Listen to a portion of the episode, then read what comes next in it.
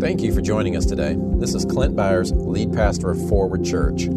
I pray this message blesses and encourages you. I hope it inspires transformative grace in your heart and establishes you even deeper in your new covenant identity in Christ. Now take a deep breath, become aware of God's Spirit within you, and enjoy the message. I think within Christianity, we've kind of been sold this idea that it's the way of salvation.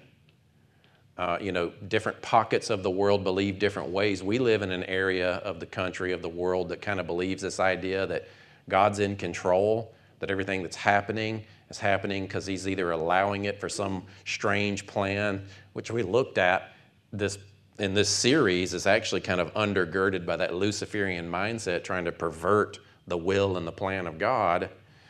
God, you know, or into the extreme where everything that's happening was preordained by God and, it, it, you know, there's winners and losers picked already. In other words, people that can be saved and can't be saved. And, you know, so we kind of live in this mindset of, well, if God wanted it for me, then He'd make it happen. And if it's not happening, then He must not want it for me. How many of you ever believed that way before?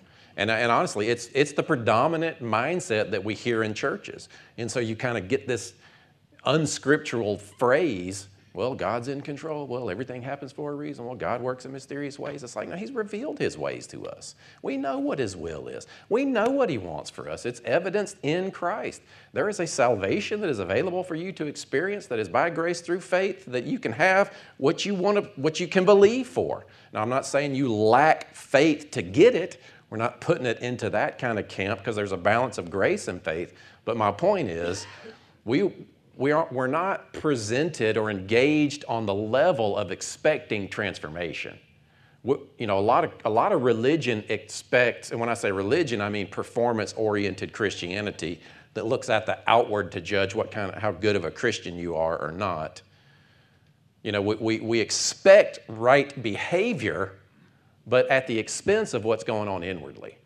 What I want to do is spend time nourishing who you are in spirit nourishing that new man, that inner person that God has recreated you to be, that you already are. Feed that aspect of you until you live with the awareness that that's who you actually are. You, you, right now, you actually already are that new man. You already are that new woman. It's the eternal aspect that is true of you. And so, what we want to do is facilitate uh, fellowship and worship and, and, and ministry in such a way where you put on that mindset and live out of the strength of who you already are. Amen? We are constantly going to reinforce that to you and talk about ways to renew your mind so that you do live from that perspective. But there are some things that are hanging around from your old way that need to be cleaned up and dealt with, right? And, and if we don't deal with those things, then we stay stuck and we don't live within the strength of what we can live within. We don't yield to grace to live that transformative life. And we stay stuck. And sometimes people's stuck states become their theology. Well, if God wanted it for me, then He'd make it happen. And if the fact that it's not happening and I don't have it, it must mean that He doesn't want it for me. And I, I you know, I want to just kill that sacred cow because it's just not true. Jesus prayed, Your will be done on earth as it is in heaven. and and I, and, I, and I want, you know, so, so in that approach, I want the externals to take care of themselves as you deal with the inner, right? I think a lot of, even, so, so in certain realms of Christianity, where you're taught that you can believe for healing and provision and all that kind of stuff and for God to speak to you, it's still kind of this external process. Well, I'm waiting for this to show up, and I'm waiting for him to do this, and I'm waiting, in the, in the fact that it's not here, something's going on. And it's like, no, you deal with the inner, and it affects the outer. The way that it affects the outer, the external, is you deal with internally where you are with him and who you are, so that you make yourself receptive to his leading. And if you're receptive to His leading, you will find yourself in the circumstances that you know that are yours by promise. Are you with me? So, in other words, instead of just praying out here to the external God, God, will you change my life? Will you change me? Will you do these things out here? I see it in your word that you say I can have this. You deal with it inwardly. You put on the new man. You adopt the mindset that you of who you are. You, you lift him up. You exalt him. You are honest with yourself. You deal with the insecurities and shortcomings that you have inwardly. And as you deal with that stuff, it prepares you to be led by Him. And as you are led by Him, He will lead you and guide you into all truth. He will lead you along the path of blessing. But it's, it's dealing with the inward. Amen? And that, that's kind of how I want to end this series is talking about this mindset. And I forget that I can move. In other words, we got this new fancy camera. You guys ready? Here I go. Uh, I, I, actually prefer to walk around a little bit because I feel like I can look in your eyes and connect with you. But, but um, anyway, so we're, we're in number six of Know Your Enemy. And I have enjoyed this series. You know, sometimes I start these series off and I don't 100% go fully into what I think it might be, but then what it ends up becoming is what it needs to be. Amen. I just feel like we're just following the Lord through this process. Uh, in Equip, so this come it's this coming Wednesday, um, right? Yeah, this coming Wednesday, we will we have Equip, which is the first sun, first Wednesday of every month. Um, we have ministry for all ages available, but in Equip, we just become we talk about ways to be equipped for the work of the ministry in our ministry of reconciliation. And Mike was so gracious to offer himself to allow us to practice casting devils out of him this Wednesday. So uh, he says no. No, he changes my. Mind. I'm teasing. You know I'm kidding. Um,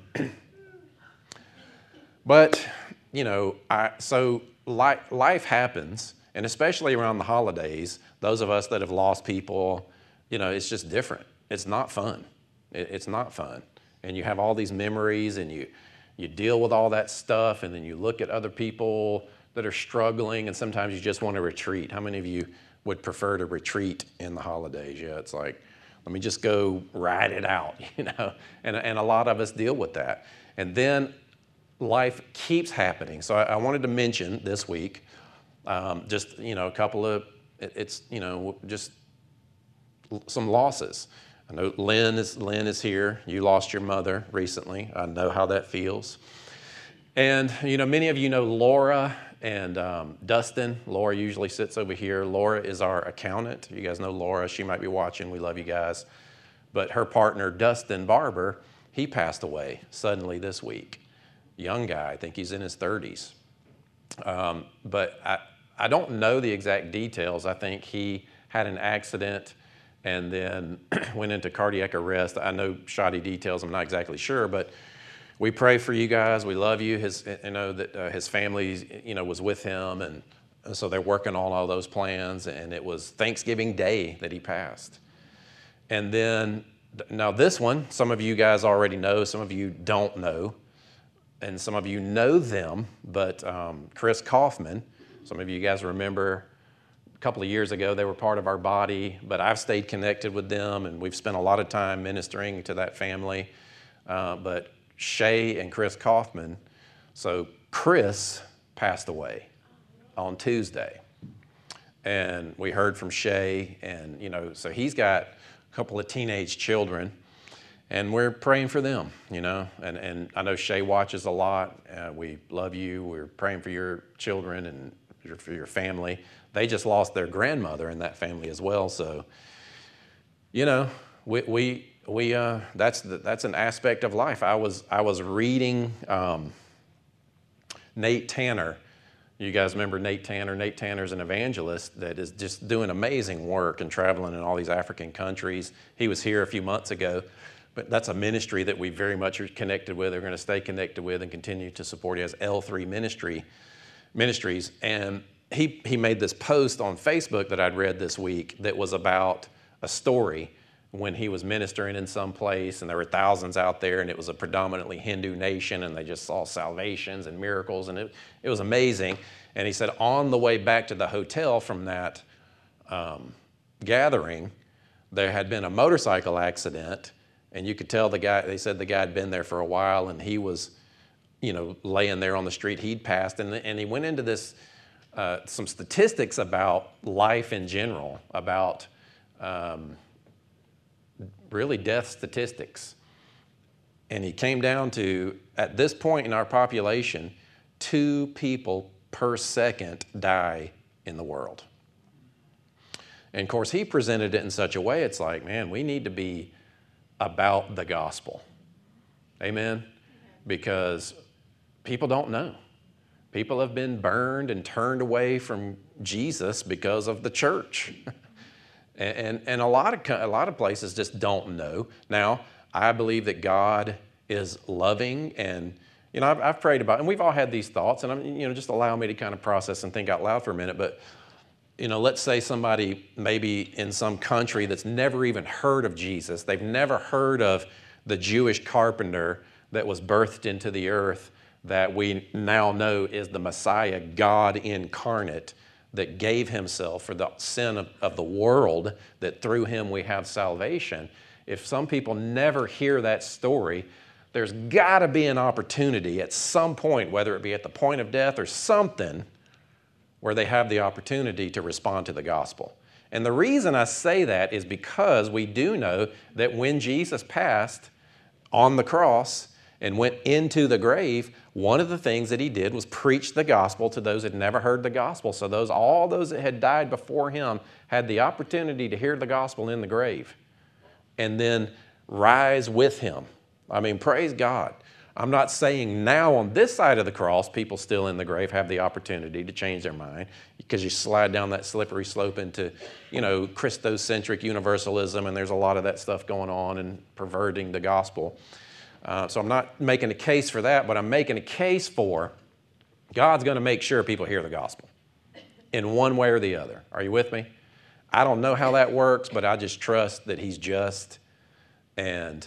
Uh, but we do still continue. Now, the thing is, there are people that have heard it but have not made that decision, and they've not made that decision in a lot of ways because they've not understood the gospel. And, and like what Sarah was just kind of encouraging us this morning, I think we just want to, one of the things that I want you to take away from this message today is just, just be willing to be used by God, right? You don't, you don't have to figure out how to save the world, how to save all your friends and family, most likely it's not going to be you that reaches your friends and family anyway, statistically. It's going to be somebody else. But you can plant those seeds of the gospel in there and somebody else reap that harvest. So I'm not saying you have to take on this sense of obligation and a burden for the world and walk around feeling heavy all the time, but just be aware. There are people out there that you cross their paths that have not heard the gospel. You know, my upbringing, I, I had not heard the gospel knew something about Jesus, something about a cross, you know, the Bible, didn't really know until I heard the gospel. And that's what we want to do. We want to continually present it to you in such a way where you are firm and solid on the finished work of Christ and what He did and what's available in Him. And then we spend a lot of time focusing on how do I work out my own salvation? In other words, how do I live well within what I have in Christ? Amen? So, this series, we've been talking about what that looks like in terms of, you know, demonic forces that are out there in the world. And, you know, it, it's, it's just the reality. We hear of all kinds of strange things, and most of us have had some type of experience, some type of weird encounter where we can't quite explain what happened. It's a little bit outside the ordinary, and some of us more than others. uh, but it's a reality. Dealing with lying and evil spirits is a reality. How do we deal with it? What I'm trying, and somebody, I can't remember who said it to me. Maybe if you're in the room, you can wave at me when I say this. But one of the things that somebody said to me is in, in the midst of this series, I thought was, you know, it, was, it really is one of my goals, and that is I want to disempower that, that uh, perspective of the devil that makes you afraid. Like, one of the fruits that I want you to walk away out of this series is you're not afraid of demons. You're not afraid of familiar, evil, lying spirits. You don't have to be afraid of that stuff. I mean, think about it. If they could, if they could kill you, they already would have. They already would have. What we're afraid of is what's going on in our lives that causes those things to be in our lives. What we're afraid of is the mindsets that we have about what those things are associated with, and we don't know how to deal with that stuff. And, and you know, I, I don't, most of you will never be in a situation where there's a demonized person that's spitting and screaming and climbing the walls and all that kind of stuff and manifesting and their flesh being torn and all that. Has anybody ever been in that situation? Yeah, three. And it was probably in some, you know, country where they're where they really entertain that mindset, where they're you know worshiping ancestral spirits and all that darkness. I'm not saying it's not in the U.S. because it is. I have been in some of those situations. Lyle and I. Uh, I mean, just I don't even know. A couple of years ago, maybe we went to this guy's house and we knew, you know, they it was somebody that. Well, let me just say, we knew. I knew through the gift of discerning of spirits that this guy was struggling with some stuff. And, and there was kind of a, a push and pull. He was in this, and I really connected with this guy because I'd been through some of the stuff that he was experiencing in the moment. And there was kind of this push and pull with him of experiencing the freedom in Christ, but yet still kind of being tormented by these spirits that were in his life, hearing voices, uh, a deception in a way that, that caused him to try to, you know, that, that was trying to pull him away from the knowledge of God, right? It's like an alien kind of a thing. It's like, well, so there's different deceptions that they'll come at you with, but stuff that you're already thinking about and struggling with. And I remember we went this one time and sat in his house and and I just felt like, all right, we're gonna we're gonna go a little bit deep. And, and, and this was probably my sixth or eighth contact with the guy, so it wasn't like you instantly go after this devil, right? And start trying to cast this devil out and slapping them with Bibles and sticking crosses on their forehead and slapping oil on them and getting them to puke in a bucket, you know, what I mean, I mean, honestly, even if they do that stuff, unless they deal with the mindset, the stronghold that that enemy is trying to reinforce, then they're just going through religious exercises and, maybe cranking up some endorphins and feel better after the meeting, but if they don't change that inner man, they're still dealing with the issues that have attracted that enemy in the first place. So we were praying for this guy, and you could feel it. You could feel some sort of manifestation coming in the room. And, and what he was telling us is that the aliens are coming I feel like there's I feel like what they're telling me is that there's an alien and none of this stuff is real and, and so we're kind of communicating, but I'm keeping a calm environment and I'm I'm I'm trying to connect with him and, and help him stay at peace. And then there was a moment where we kind of did some a little bit directed, powerful prayer, and then you could just feel it. And then and then you could see him. It just kind of he just kind of like woke up. I mean, you remember that. It just kind of shifted. And, and, I, and I remember you telling it afterward, is like, you said it got pretty intense in there, you know. and I look over at Lyle at one point, he's just kind of watching, you know. But, but it wasn't some fantastic thing where we had to battle the devil. The battle is here in the mind, it's in the heart, it's in that soulish realm, right? The enemy is real. The enemy is going to try to come into your life. I don't focus on a lot. You know, those of you that have been in this church for a long time, I don't give the enemy a lot of place because that, that's not where the battle is. The battle is your beliefs. The battle is the strongholds or the, you know, you can have strongholds of truth. The fact that you are righteous in Christ can be a stronghold for you, right? In other words, you can have anchors of truth within you that you hold on to, that when you're holding on to those things, the enemy has nothing because he starts coming at you and starts trying to get you to question your salvation. And if you have a stronghold of righteousness inwardly, you know that your salvation is based on the blood of Christ alone. And so that lie has no grip within your mind to enter, be entertained because you've already settled the fact that no, my salvation is in Christ alone. I didn't do anything to get it, I can't do anything to keep it. Christ gave it to me. That's it, settled issue. However, there might be things that you believe about yourself where you are still continuing to entertain that influence, but you don't have to be afraid of it. You don't have to be afraid of the enemy. What's he going to do? Manifest in front of you, lie to you, scratch you, move a candle across your room? I mean, really, the things that we've heard about what the enemy might do. How many of you have ever experienced some type of manifestation or you've heard this or that? And I'll even say this since preaching this series, and, and if this is if you're one of these people, just, just ride this out with me. This is not personal, but I want to deal with mindsets because there are other people in the same boat that didn't say anything. I've had four different people, some part of this church, some part of the remote church, contact me and say, since this series started, I've been experiencing manifestations. One person was hearing voices. One person saw a figure, a dark figure in their room. Um, uh, the other person um, started entertaining thoughts that were driving other kinds of behaviors, and I can't remember what the fourth one was, all, all similar. This stuff kind of crept back up.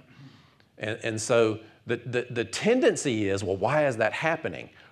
What did I do to open this door? What is, what is wrong with me that the enemy would be messing with me like this?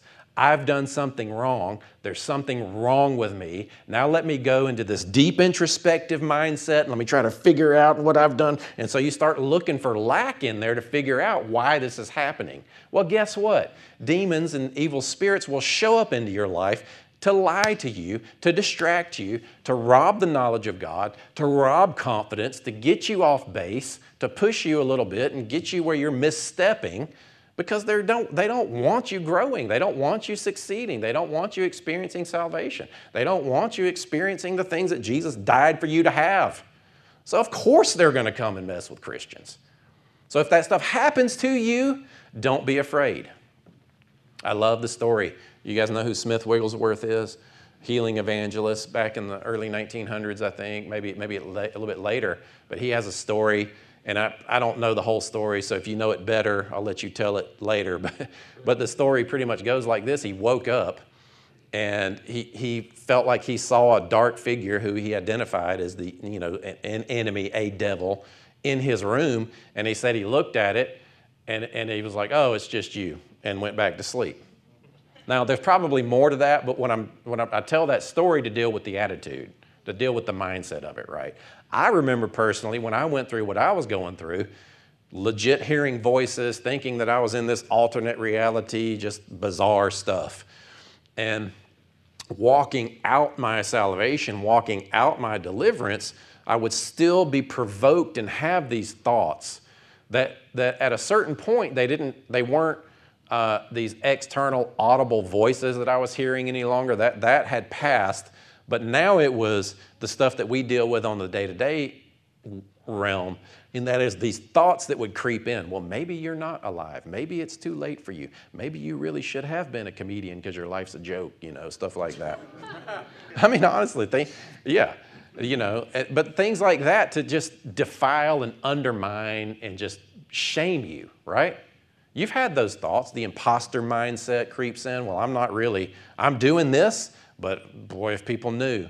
Or you just don't have the emotions that own the opportunity or the situation. In, in other words, you feel less than what you're called to do. And so those thoughts creep in. Well, maybe I really shouldn't be that. Maybe I'm not that. Maybe I'm not this. Now, here's the thing those are your thoughts. but the enemy will get on that same wavelength and reinforce it so that it becomes louder and it gets magnified. You know how you're supposed to magnify the Lord within your own mind and heart? Lift up your heads, O ye gates, be ye lifted up, and the King of everlasting life will come in. You know, there's, there's, this, there's this element of magnification that you engage in inwardly. You can magnify the presence of the Lord, you can magnify the voice of the Lord, you can magnify peace, joy, righteousness you know and, and I, I, can't really explain how to do that to you. Like this morning today i was i was allowing hope to be magnified within me. You know the, the anchor of our my, i just saw that picture and i just you know i'm a visual person and, I, and i'm a musical person so i can really get in a vibe with music and, and allow it to just just work you know? And, and Some of you, it's the sound of your lawnmower or the sound of your rod and reel, whatever it is for you, you know. Maybe it's the sound of your own voice speaking or singing or worshiping, whatever, whatever it is for you. What is it for you that you get into that where you can magnify the Lord, right, inwardly? Because there are lying spirits that are going to try to magnify other things, but those other things are already in you. So if the enemy's coming at you, yes, you might need to go and find, you might need help. You might need some ministry to deal with not the devil but your beliefs, your heart, maybe even your behaviors. But the behaviors are kind of the last aspect of what you deal with, right? You might start there and work your way backward into it, but your behaviors are only a reflection of your beliefs. And so, what you really got to do is get down in there and deal with what do I believe? So, if the enemy's coming at you and you want to do some heart work, don't ask where, what, don't start with your behavior. What did I do? to allow this? What's going on in my life that, that I'm doing wrong for the, to invite this? Deal with what am I believing that generates such a fear and insecurity that I would be afraid because some lying spirit wants to try to work in my life. I don't know that I said that the clearest way, that last sentence, but, but you know what I mean? It's like, I don't care if a devil shows up in my life. They're powerless. They are under my feet. They are under the feet of Christ. Christ has stripped them of all authority and power. The only thing the enemy can do to me is lie to me. And the only power that that lie has is what I is, is the degree to which I already agree with that inwardly. That's what I got to deal with. So if you're involved in inner healing programs or deliverance programs or counseling or whatever, yeah, you deal with behavioral stuff. There might be some things that you engage in, but you got to deal with the heart. It is with the heart that we believe. Out of the heart flow all the issues of life. Guard your heart above all else, for it affects every aspect of life. Amen? What you believe about yourself, you'll have. And what you believe about yourself, you'll allow others to do to you, whether it be people or spirits. What you believe about yourself will determine what you allow to happen to you. Now, there are situations we are victimized. I'm not talking about, you know, there, there are injustices that happen that are completely out of our control. That, that stuff does happen. And so I'm not, you know, that, that's a different kind of a category. But, but what I'm talking about in general is your day to day life, the inner world that you allow to be created through your beliefs and your thoughts are either going to entertain the Word of God or entertain lies. And you're never in neutral. I'm not saying you got to work all the time, but you're either standing on the Word of God or you're not. Now, you can get your mind and your heart so rooted in the Word of God that that's your default. Did you hear me? You can renew your mind, repent to the degree that the Word of God is your default. And, and, and it is in a lot of areas in our lives but it's not in some other areas. And, and, and, especially if we've dealt with some issues in our past and then we make some mistakes and then we start trending back toward those old ways of thinking, watch out because you're setting yourself up for failure. It's not the enemy creeping into your life and robbing you and stealing your life away. And boy, I tell you what, every time I try to get ahead, the enemy comes, he just wrecks it and destroys it. Well, well don't let him. Well, how do I not let him? Believe that you have a future and a hope in God because he has good plans for you. Amen. Engage in that put off, put on lifestyle where you're constantly putting off the old man and putting on the new man. Amen? And I'll say this too some of us are dealing with people in our lives that you know it's an extreme situation now th- this is a little specific so if this doesn't apply to you it might help you and minister to somebody else. But sometimes we're in these situations where you're dealing with extremes. Let, let's say friends or a couple or whatever are, are dealing with extremes severe alcoholism, severe depression and anxiety, extremes that, that cause you to not get down into the, the deeper things of, of relationship to, to deal with uh, uh, you know, stuff that is keeping you apart at a deeper level. So, in other words, let's say you have a couple, both deal with alcoholism, both deal with just extreme behaviors or whatever, and they both start to get some healing and they both start to come to know, you know, they come to the Lord, they start to walk a, a, a, a little bit more clean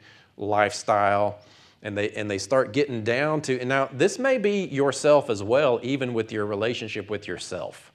I feel like the lord just kind of showed me that. This may relate to you and yourself.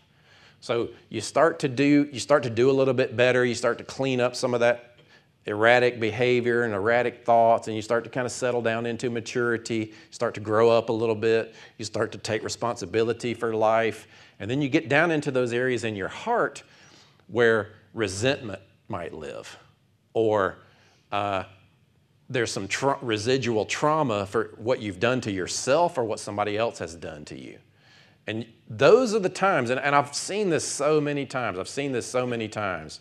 I know your account. I, I finally recognize who you are. Well, tell me your name. Connie. Connie. You got a ministry, right? Arise. Is it Arise? Arise Counseling. You probably. She's probably. She's she's here at this church. So maybe you probably know some heart stuff. Anyway, Women, go see her. uh, but it just, it just hit me. Um, so you get down and you start dealing with this stuff. And I've watched a lot of people do this. They'll start dealing, they'll start getting some uh, success and some growth and some spiritual fruit in their lives.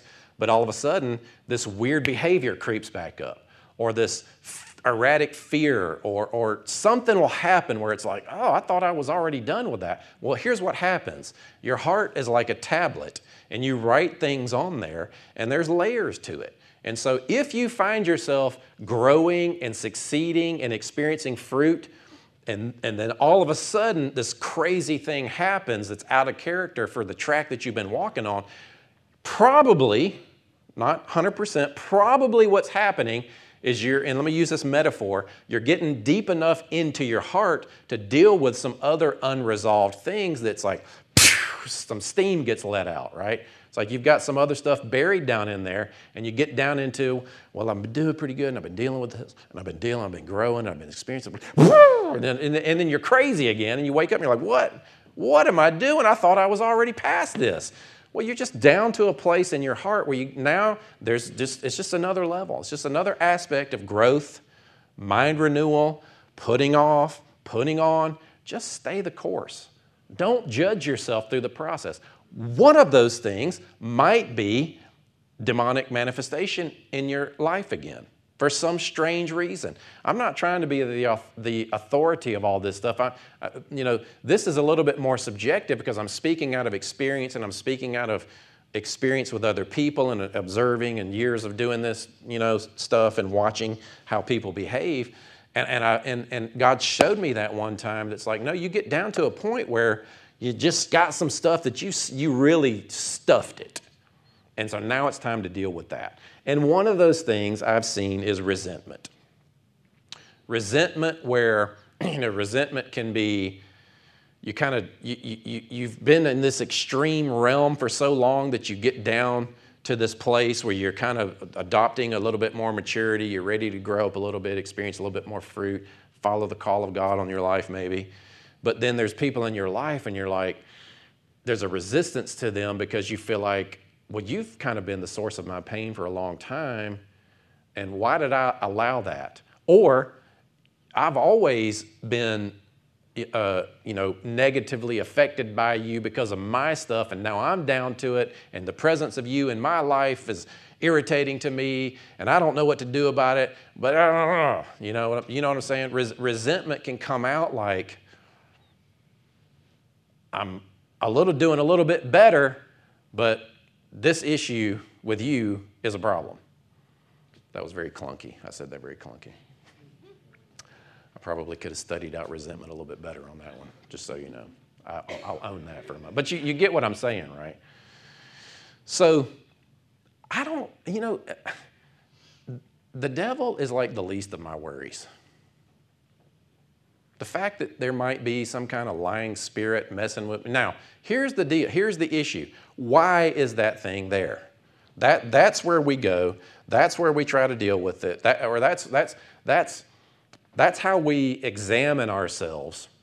Now, let's, let's remove it from the idea of a spirit in your life and just deal with a repetitive, destructive behavior or these negative thoughts or these emotions that start creeping back in. Let's call those demons for a moment. Are you with me? Well, he deals with he just he's got all these demons. He deals with demons. The demon in his life is anxiety. The demon in his life is fear. You know what I mean? So, in other words, let's not make a devil hide behind the bush of every problem in your life, but deal with actual legit things that you have going on. We'll call those demons for a moment. How do you deal with that stuff? And so, what happens is when uh, extreme things like that happen in our lives, the proper thing to do is become introspective. In other words, go inwardly, make sure that your heart is at peace with the Lord and with yourself. Remember how we talked about last week this idea of a clear conscience? Let me just read that again. You know, we, we, we've been talking about um, spiritual warfare, dealing with the mind. We talked about this idea from Hebrews 10 22. Let us draw near with a true heart or a clear heart in full assurance of faith, having our hearts sprinkled from an evil or guilty conscience and our bodies washed with pure water. So, what this is saying is we have access to God, the throne of God. We are hidden with Christ in Him. We are the righteousness of God in Him. He has taken all the penalty and guilt and shame for our sin, right?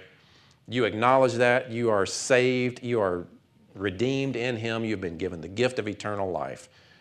Now, you can live this life full of His peace, hope, and joy, and His power, bearing the fruits of the Spirit, walking in the ministry of reconciliation to others, right? However, you got some stuff going on in your life that you aren't particularly proud of. You're entertaining these behaviors, you're entertaining these thoughts, you speak this way about this person, you watch this, you eat this, you whatever it is, all of these things cloud the mind and the heart. And when we approach God, religion, performance centered religion, will teach you that as you get closer to God, He starts shining brighter and brighter and brighter on your darkness, showing you how dark and dirty and sinful and evil and blech, you really are. That's a Greek term, blech. Are you with me? And so a lot of Christianity will teach you that you should approach God with this guilty mindset. I'm ashamed, mm, as if you got to apologize to God. And the degree to which you feel sorry before Him, then He'll say, Oh, you, boy, you really recognize how worthless you are. Let me now give you some forgiveness. That's not, repentance is not when you put on this worthless mindset. Repentance is when you humble yourself and you say, In spite of this, I am a child of God. I am the righteousness of God in Christ Jesus. I belong in this eternal realm. I can walk straight up to the throne of God because that's my Father. He loves me. He's not going to reject me. I've made this mistake over here. I've got this stuff that I'm entertaining, but I'm going to put that off. And when I go to God, I'm not going to drag that stuff in because He's already dealt with it. It doesn't mean that you let it stay in your life because you got to deal with it, but the way that you deal with it is going before Him and cleansing all of that stuff out. Clear that guilty conscience. If that means you confess sin to Him and you're honest with Him, I see it as like you're repairing a relationship. Uh, confessing sin to God is not like going and turning yourself into the police and being ready to face the consequences. That, that's how we think confessing sin is. Well, I guess I got to go turn myself in now. Wonder what the verdict will be. I don't know what my punishment's going to be. That's not it. Confessing sin to the Father is, oh man, you already know. You already know, but, but I know that you are the only source of hope for me. Help! I can trust you because you love me. You died for me, right? That, that, that's confessing of sin. Going to Him for, and you clear that stuff out because it's the guilt and the shame that you hold within you that's driving that destructive behavior anyway. So you go to Him, you confess it, and He's faithful and just to continually cleanse. He's going to keep you clean. But having your heart sprinkled, your mind sprinkled from that guilty conscience. You got to own it, but you got to put it off and you got to deal with it. Amen? And if the enemy comes and tries to scare you, so what? I mean, I, that might not be the most theological perspective, but it is my perspective. So what? What are they going to do? It's me that has control. I have control of myself. I have control of my life and my mind. I don't have to continually give into this. I, am not, I'm not giving place for some secret mystical, you know, we already dealt with the idea of generational curses last week. Let me read this. Um, and, and, I, and, you know, I kind of want you to go into this. I mean, you're probably already there. I see a lot of people are thinking, uh, you're, you're reflecting and, and, uh, and internalizing, and, and I want you to do that. I want you to let it minister to you, challenge you learn a little bit, set you free, give you a little bit of hope, but, but challenge you also. But I just want you to know you don't have to walk around afraid. You don't have to walk around worried that that one thing that you've done is now going to be the tipping point that allows all this destruction to come into your life. So many people deal with this foreboding mindset. In other words, waiting for the bad thing to happen. Don't raise your hand because I don't really want you to own it, but I do want you to own it a little bit. How many of you, when like five good things happen in a week, you're like, uh oh, it's getting too good? Honestly, it's getting too good. Yeah, this, mm. that, that's called foreboding. That, that is a, listen to me, listen to, I'm on, I'm serious here. That's called foreboding, and that is a vain imagination that is exalting itself against the knowledge of God. The fact that you are expecting something negative to happen is not from God. Now, life happens, right? We lose people, we lose jobs, the economy tanks, we get sick. I mean, stuff happens, right? But that doesn't mean that you have to have this expectation of darkness just because things are going well. You got to deal with that. And the way that you deal with that is when it comes, you put it off. Man, we're superstitious, aren't we? Well, see, if I don't do anything, here comes the foreboding. If I don't, I don't know, we get weird on stuff like that.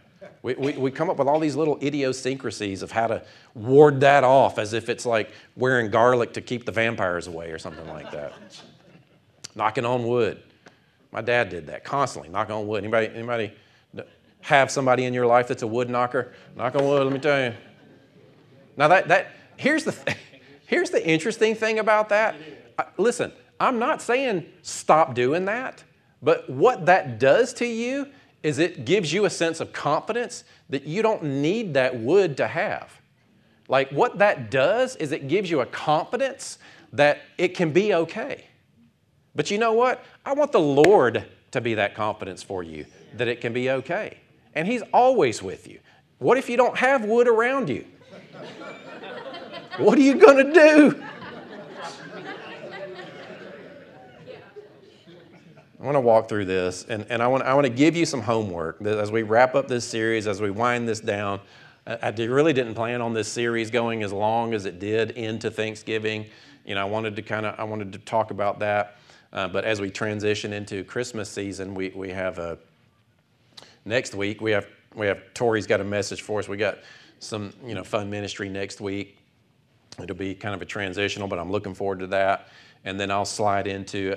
I, am not exactly sure what the next series is, a wisdom maybe in relation to, uh, well, anyway, I'll, I have it in my heart, but it will be there when it needs to be. So, but here's your homework.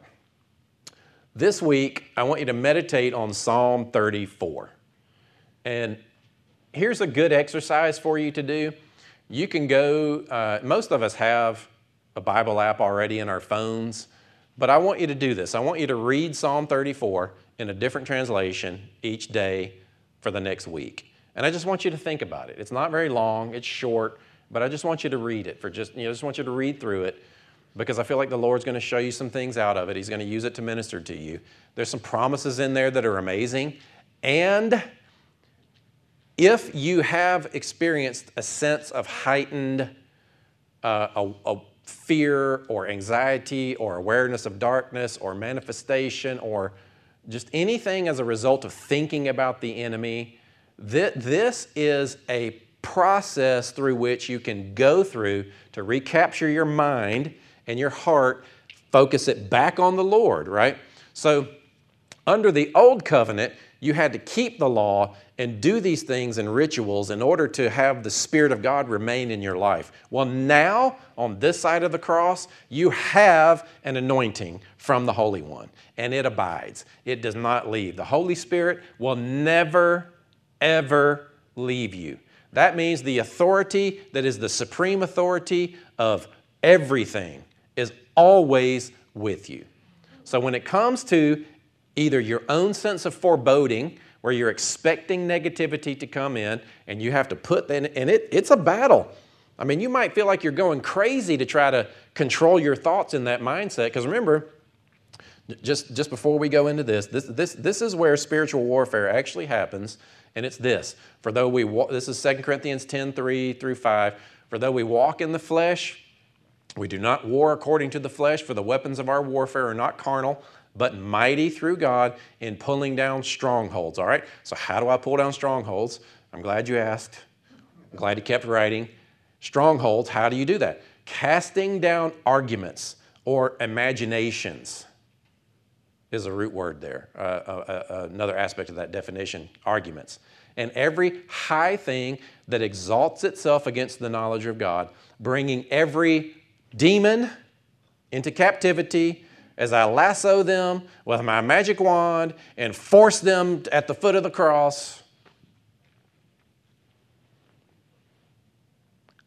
Sorry, I know I've been like really serious and I went there and you know they're like But you've been in those some of you some of you have been in those deliverance sessions where you're trying to tie up the devil.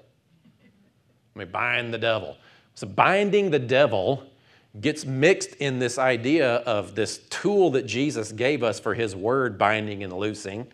We mix it with this idea of bringing our thoughts captive to the obedience of Christ, and it somehow merges into through deliverance ministry, you got to tie up the devil.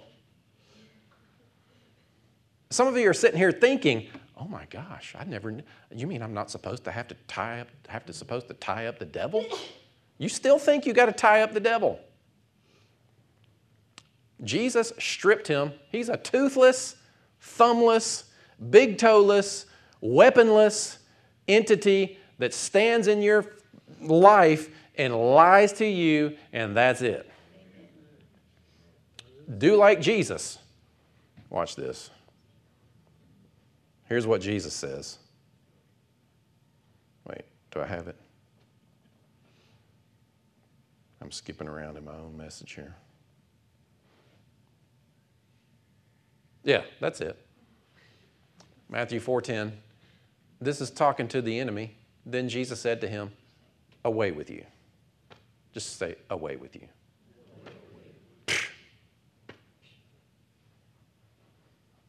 That's a prophetic, powerful expression. And the devil left him. Away, away with you.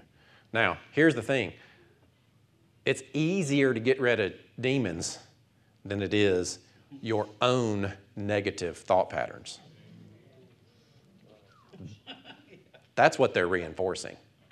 It's easier to get rid of evil spirits than your own self deceptions.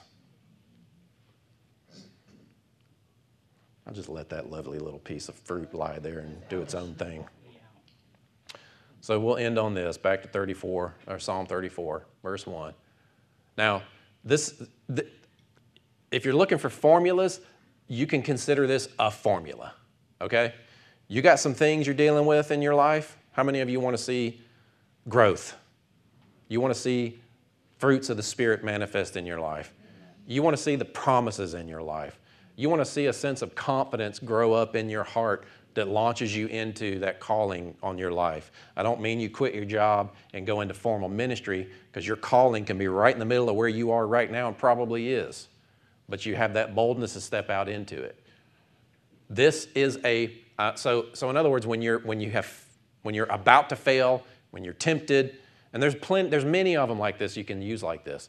When you're struggling with that foreboding sense, that expectation of negativity, that guilt and shame because all that, that thing creeps back up again in your life, whatever it might be that's trying to rise up and rob your confidence, this is a formula that you can walk through.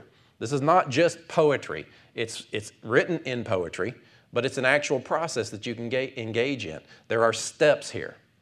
So, as I read through this, I want you to kind of see yourself taking these steps in, in your life. Now, you're not going to fully connect to it in this moment right now.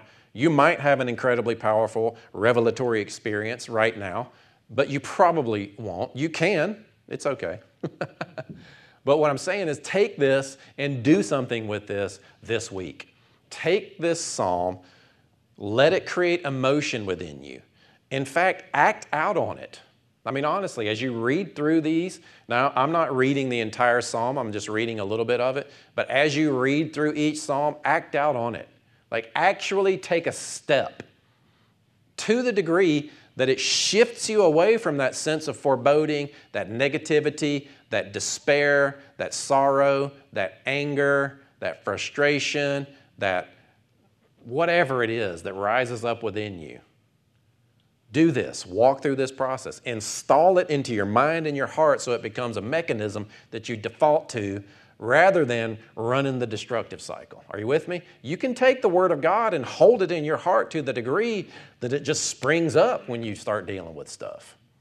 It just comes out of nowhere, just pops up. How many of you have passages that you've memorized and you're dealing with stuff and it just boom, just pops up?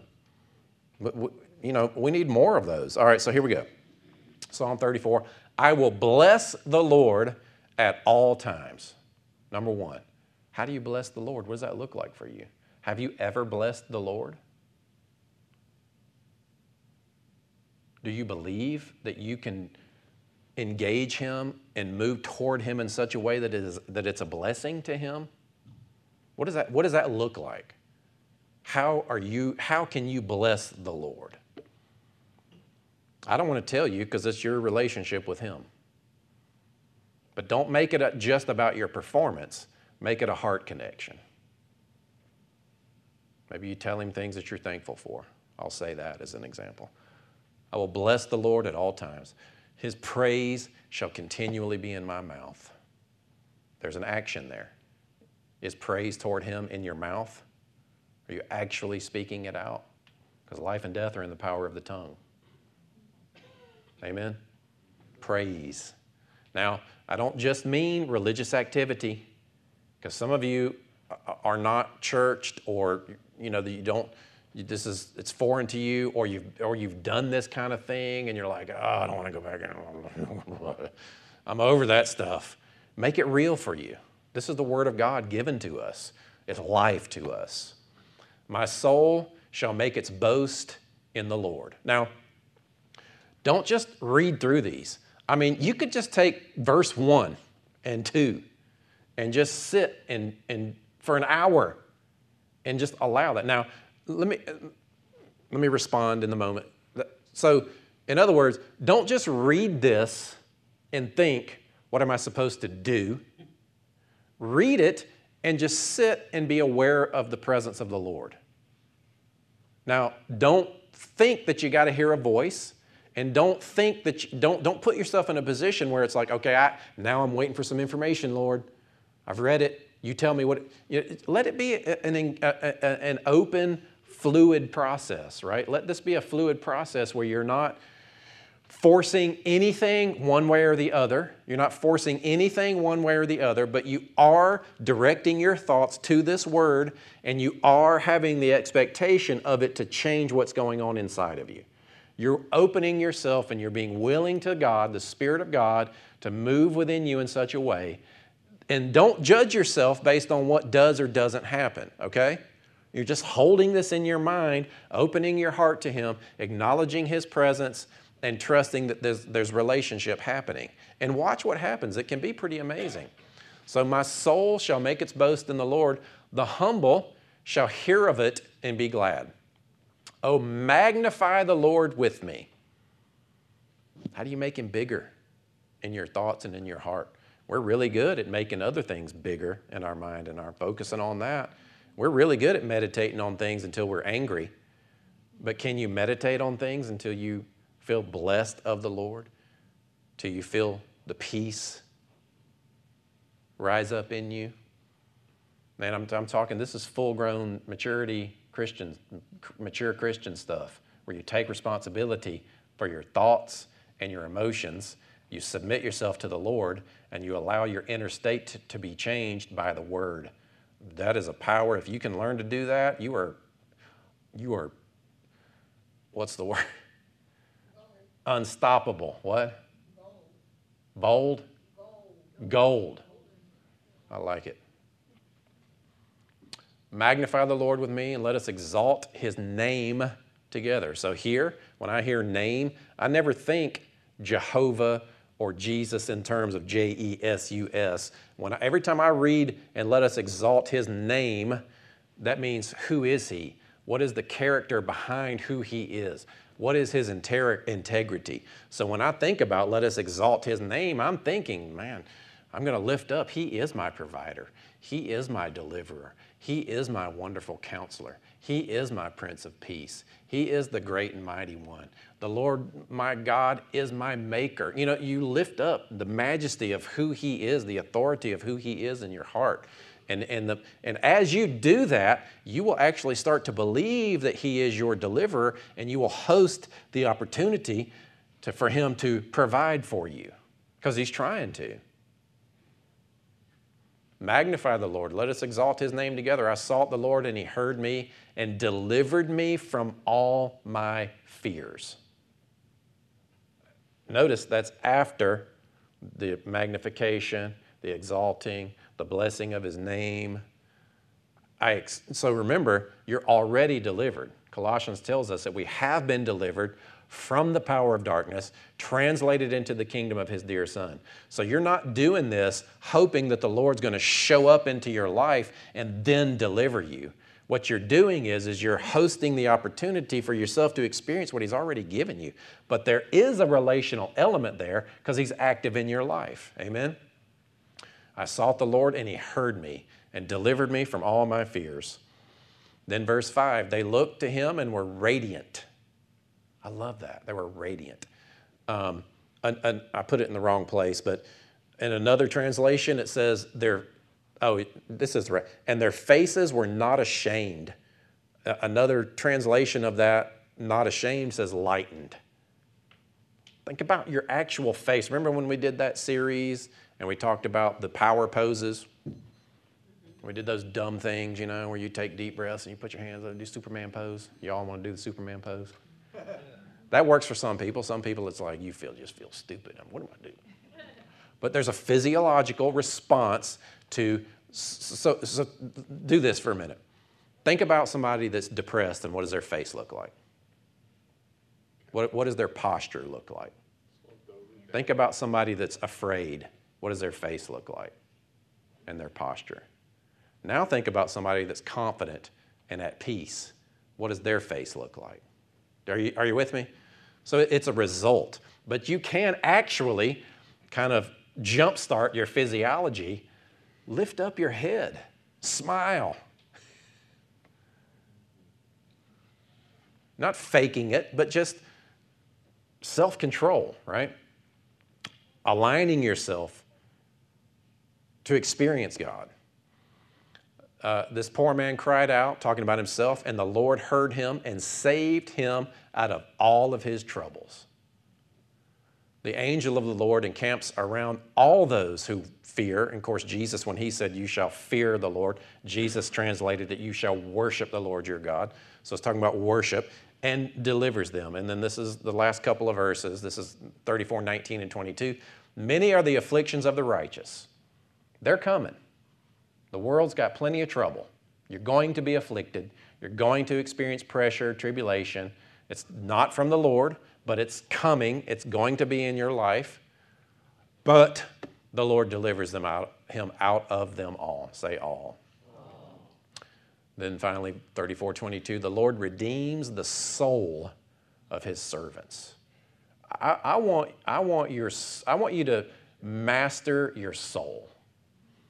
I want you to become a master of your inner world, where when you're burdened, fearful, anxious, angry, you go through this process and you reset your inner man back on Him because that is your default. You are at peace with the Lord. And none of those who trust in Him shall be condemned. I mean, what a promise. Amen. Walk through this process.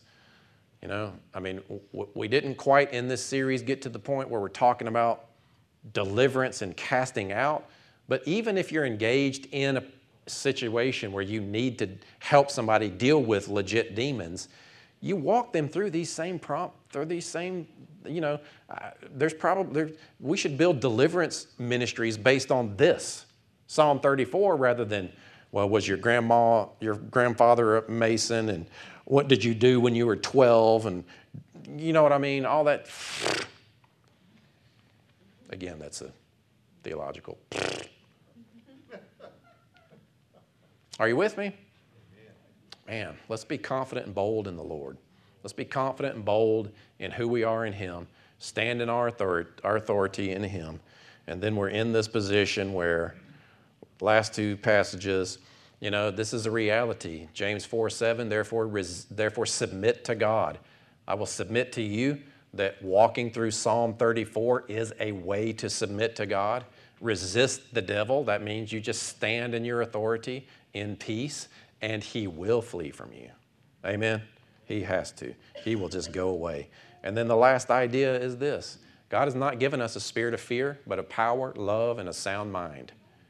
This, this is the end goal, is for when you have engaged the Word of God, you've put off the negativity, you've resisted the enemy, you're at a place where you know His love, you feel powerful, and your mind is clear. Now, that might mean you have some behaviors that you've got to deal with to get to that place, but there's grace, power for that, right? There's power to help you move in that direction. Amen? Let's stand up, put our attention on the Lord for just a moment. And I want you to just think about what are you taking out of this message today? What is it that you're that, that, that you the Lord spoke to you, that you heard today? just something that you're remembering, something that you're going to do.